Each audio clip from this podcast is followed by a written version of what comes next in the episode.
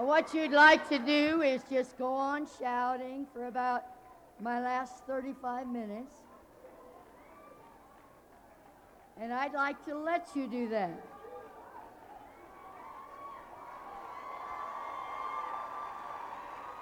Hallelujah.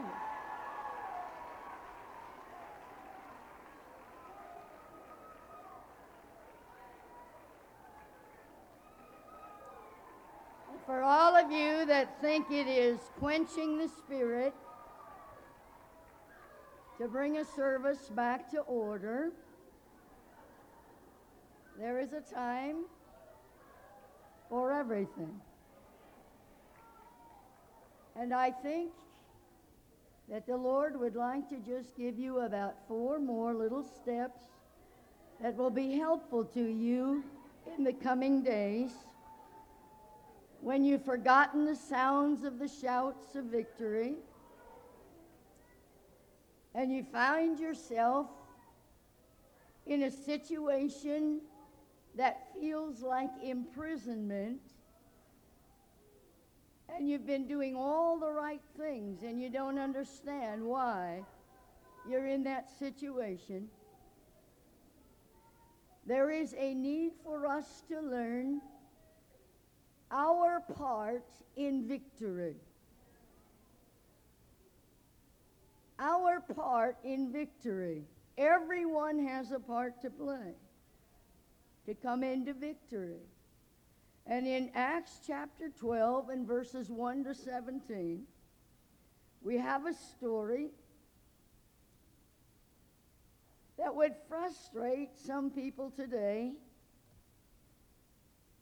Herod the king has stretched out his hands to vex certain of the church. He killed James, the brother of John, and saw that that pleased the godless.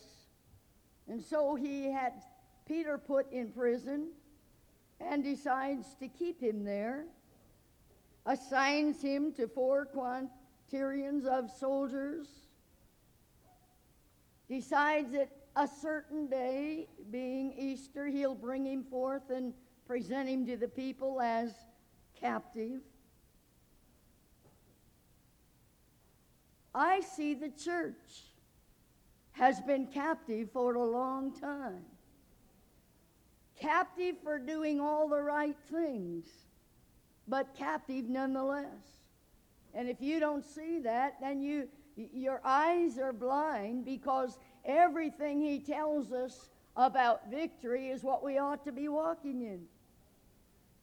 All the messages that you have heard through this weekend have had a stream through them. Have you noticed?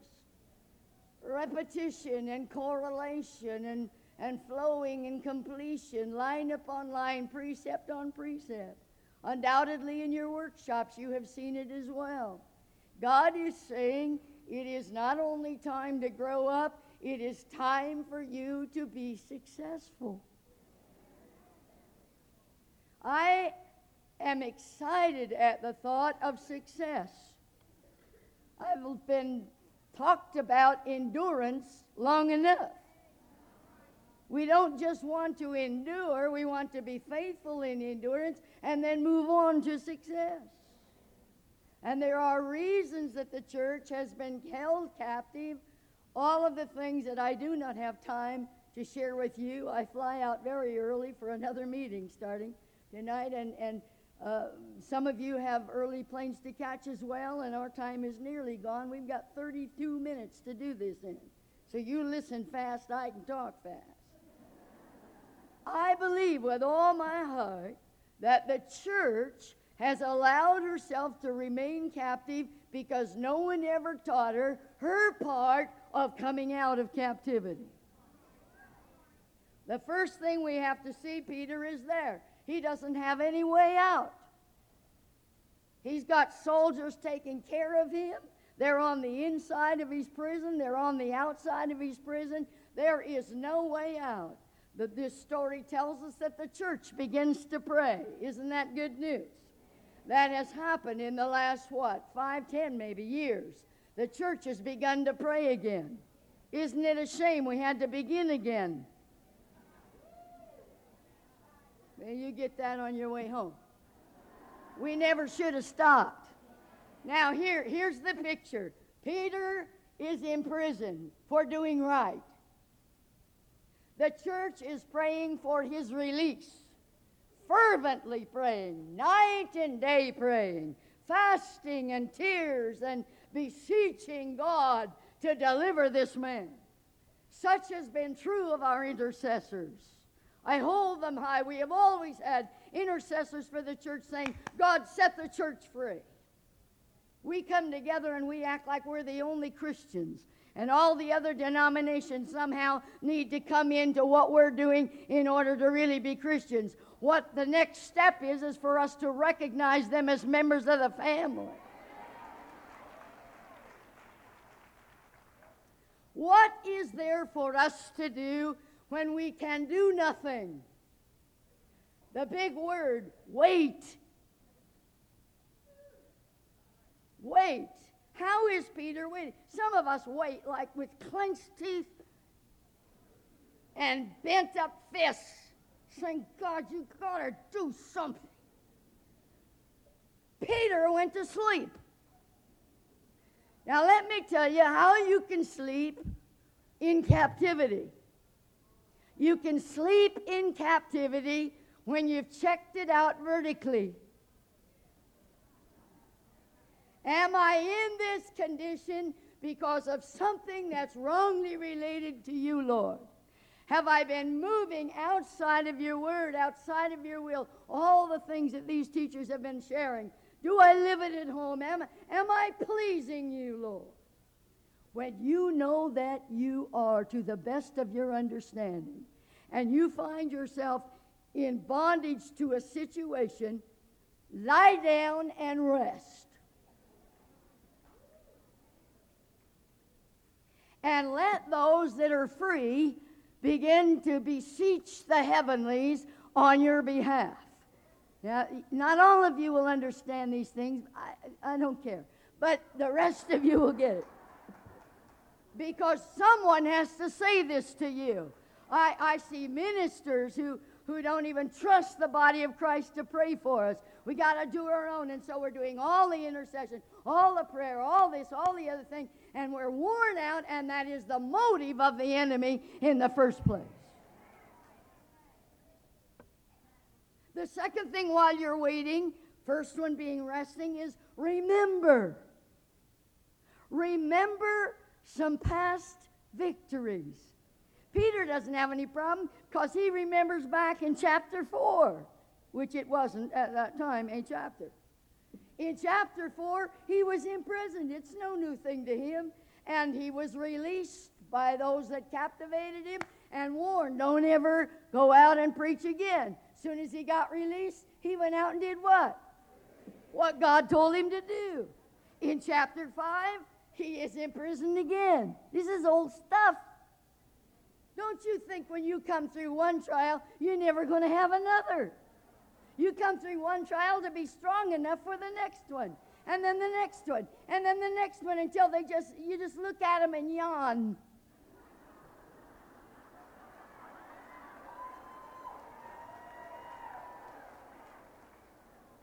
This time he's all locked up uh, in chapter 5, and uh, the angel came along and, and took them all out. It was a wonderful thing. He remembers.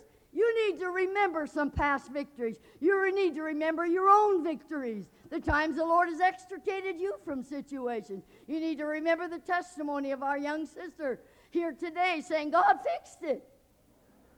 That's the bottom line. God fixed it. Everything's working for me now. She said, He just did it. The Word is your foundation. Remember that His Word has promised you, I'll never leave you.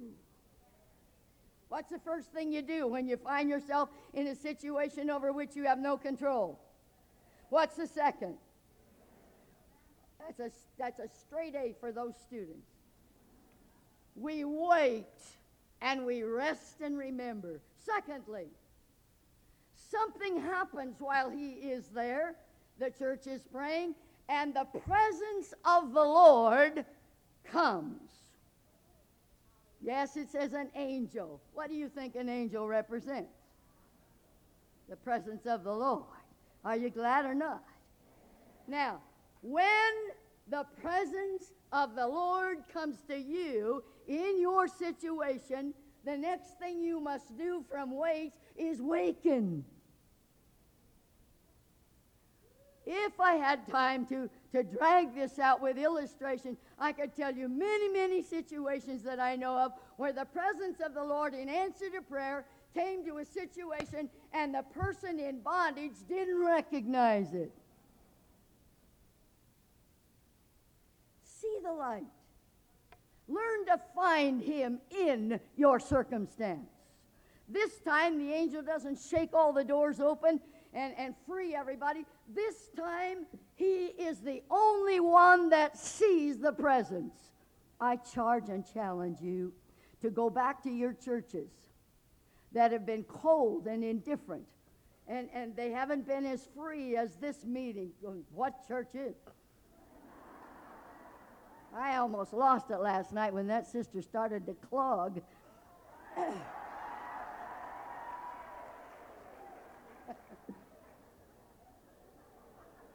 I mean, you talk about free. This is scary.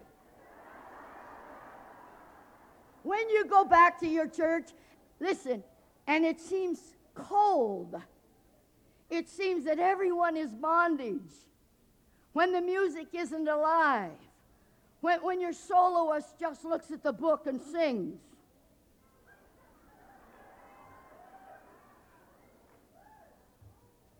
When praise isn't.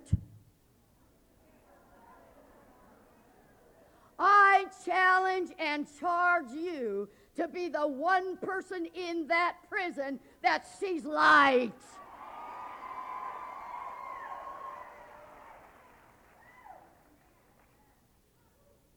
And the angel said to him, Arise, verse 7, arise up quickly. I have missed some wonderful opportunities with the Lord at different times of my 67 years of living. Have you? And the reason is because I didn't get up quickly. When the Lord comes on the scene and says, Arise, he means now. You are ignited right now. You have risen here. But my friends, when you get back, you're going to see the same light and you're going to hear the same voice saying, Don't put up with this. You rise quickly to be set free. Peter's interesting to me because all of it seems like so many of his encounters with the Lord find him naked. He's out on the boat, he sees the Lord, he has to get dressed before he can go on the water. Now the angel shows up, the presence of the Lord is there, and he says, Rise up quickly. Peter comes out of an absolute sleep. And the angel says, Start getting dressed. This guy just can't keep his clothes on. And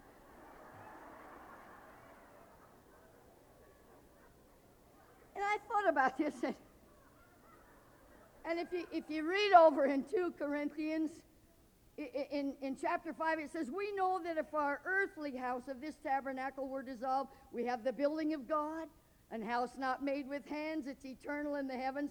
For in this we groan earnestly, desiring to be clothed again with our house which is from heaven, if so be that being clothed we shall not be found naked. We need to understand that ours are heavenly garments. We're walking in a different kingdom than this world. Hello. In it, but not of it. See, we are not we are not to be subject to all of the things on this earth like other people. We march to the beat of another drum, one that speaks in the heavenlies, that bids us to come up higher. What was it Peter put on first? He put on what belonged to him. I want to ask you what you've taken off.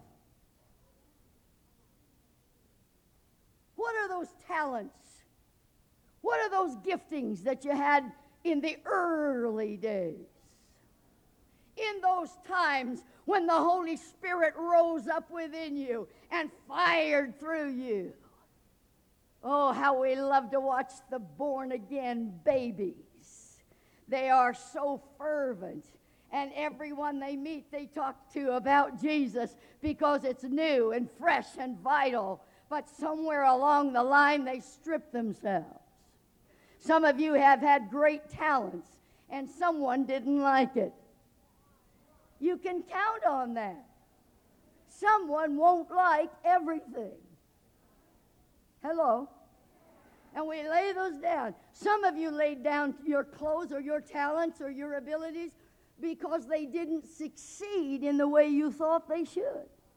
Well, I tried. I, I, I felt like God was telling me to teach this class, and, and then it just kind of fell apart. And so I just realized, hey, I'm not called to teach. I think if you can recognize the light today and see the presence of the Lord come into your prison, you'll hear him say, Get up and get dressed. When Paul was smitten on the road to Damascus, he was blinded for three days. Told where to go, Ananias sent to pray for him, and what was given back to him instantly was his sight, his education, his knowledge, his ability to communicate. Some of you are so super spiritual, you'll never do anything here. Well, I'm just waiting, you know, for the Lord to impart. He gave you some things. He's already in the natural, if you must hear it. You can't be in the natural when you're born again. Everything that we are Look at the variety of personalities you've had in the speakers. Look at the variety of personalities you've had in the musicians. Are you with me or not? God doesn't change our personality to make us able ministers. He uses that which He clothed us. And He says, You put that on. I really don't try to be like someone else. You be yourself.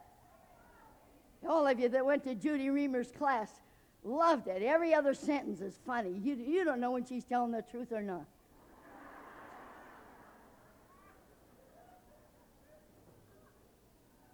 But that's not an act she puts on. I've been in her home. She's nuts there too. You saw her dance. I mean, I use the term loosely. I hope my point is being made. Understand that He made you like you are. He gave you that which clothes you, and it pleases Him when He owns it. Peter, put your clothes on. Well, I thought I was through ministering. They ripped me off and brought me in here, put me in chains, so I just gave up. Get up and get dressed. Oh, now he stands there barefooted. You get it, don't you? You could be a lot of fun to deal with. And and the Lord looks down at him and he uh, uh, or if you will, I'll stay with your language, you like it better. The angel said to him, Put your shoes on, because you're going somewhere. Get ready for the walk. Say it. Does he understand what's happening? Does he know why he should get dressed? He's still in prison. Doors are locked. There was no swinging open this time. That's what happened last time. Don't you hate it when God changes it? All when the doors open? Poof. Come on, God, poof.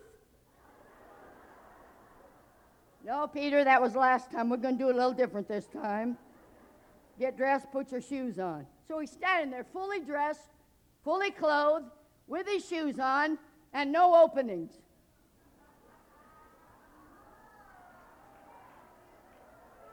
Oh, yeah. That'll test your trust.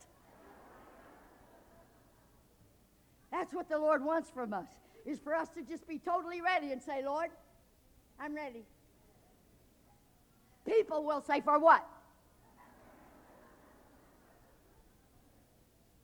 The Lord never does. You see, walking with the Lord is a process of obedience, not insight. You think you have to have some prophetic insight to know where you're going? No, you don't. You just have to obey. And when he says, We're going to walk now, you say, Yes, sir. How far? He says, I'll let you know. This whole walk is step by step, and he is testing obedience of his beloved like never before. So the angel starts walking him through the bars this time.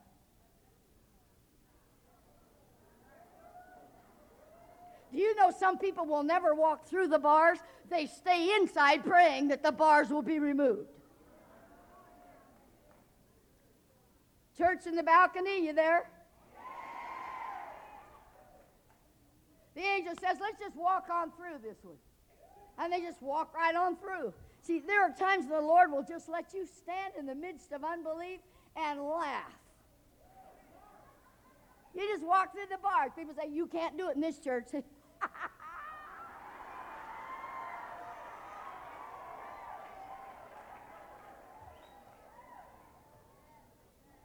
then they walk out past the soldiers. How do you think, what do you, what do you think's going on in his mind? All these soldiers looking up, they don't see him. Now he's getting into it. Oh, I get it. He made me invisible. I have moved into a realm of the supernatural. Woo! Glory. And the angel disappears.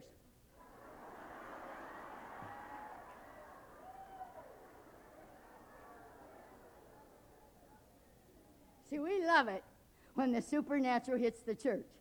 We like it. We do. All of us like it, whether we get in it or not. We like watching it. Say, well, aren't they funny? They're all laughing.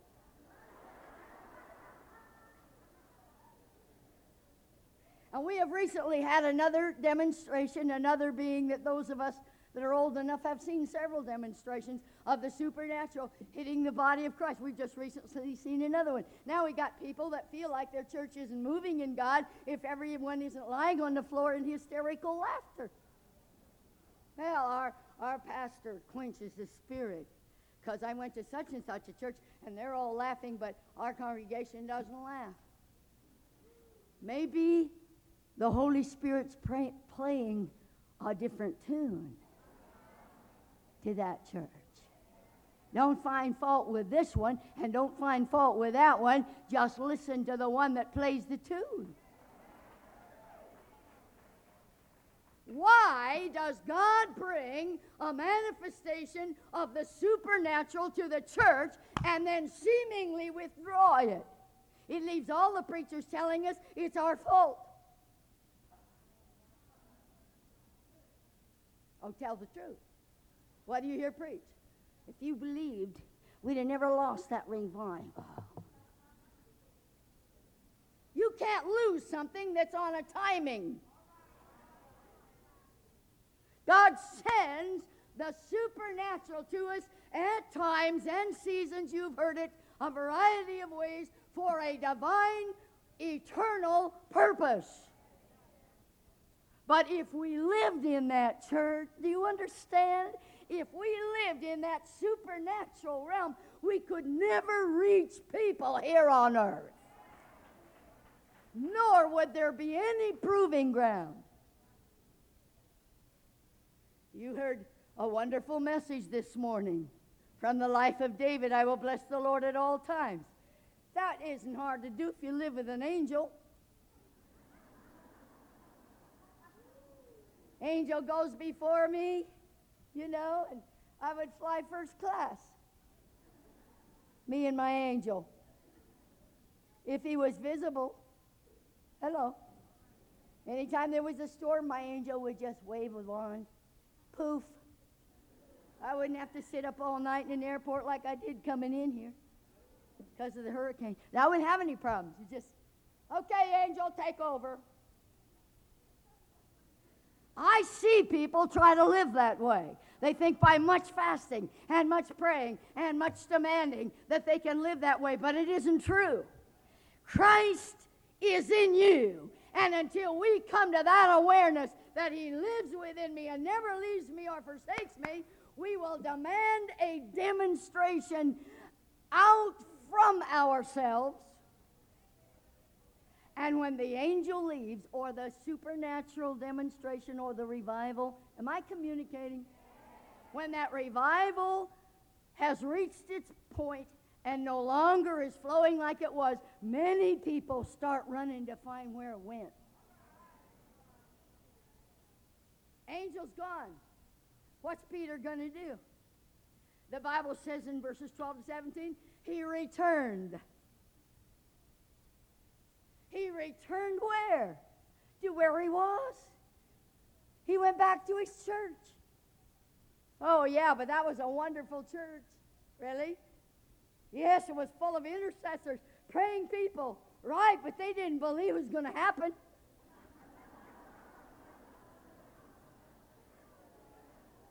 They had faith in prayer instead of in the one to whom they prayed.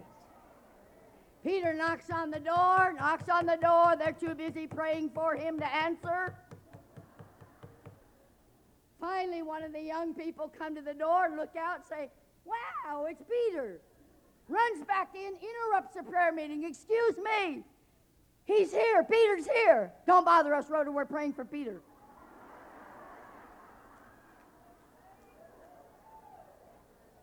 That sound like anyone you know? See, we, we got to learn to recognize answers when they come. Finally, Rhoda gets through to them. I'm telling you, God answered our prayer, and Peter is here. And they come and receive him, and he comes in and blesses all of them and says, You know, God is God no matter where we are. Never worry about anyone being taken captive. Never look at someone and say, Oh, there's no hope for them. God is faithful. And if He did it before, He'll do it again. Now, here's my last point, and I'll release you. We not only wait, but we waken, and then we witness. We go back to our homes, to our families, to our churches, and we minister to them because of what has happened to us. And lastly, there is the weaning of self. What does that mean? It means the willingness to extricate ourselves from our safe comfort zones. Peter is loved in this church, protected in this church, cared for in this church. He wants just to be among them. But something happened to him when the presence of the Lord came and said, Get up and put on your clothes, get your shoes on, you're going on a new walk. When the supernatural left him, he knew what to do. Some of you need to look around. You say, I'm waiting for someone to appoint me to something. You want a title?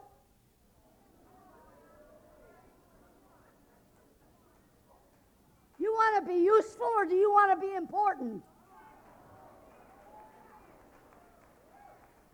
Find something that isn't being done and plug the hole. Peter did that. But there's something in his mind, as there must be in ours, as we depart from this place. And that something is, I am headed for a new walk. Listen, he made a determination. In verse 17, it says, after he blessed the people there, he departed and went into another place. I'm not talking geographically. I'm not talking about switching churches. I'm talking about you never again staying in the same place you were when you came here. You can be the only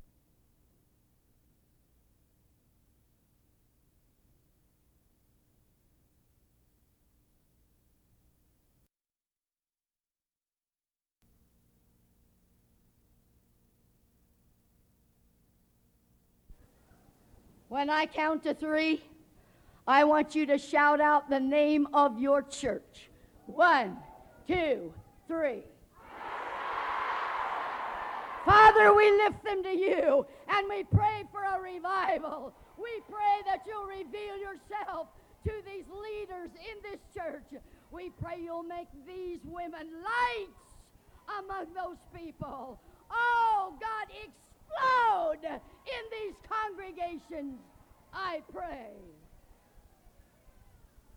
When I count to three, you shout your husband's name out, saved or unsaved. One, two, three.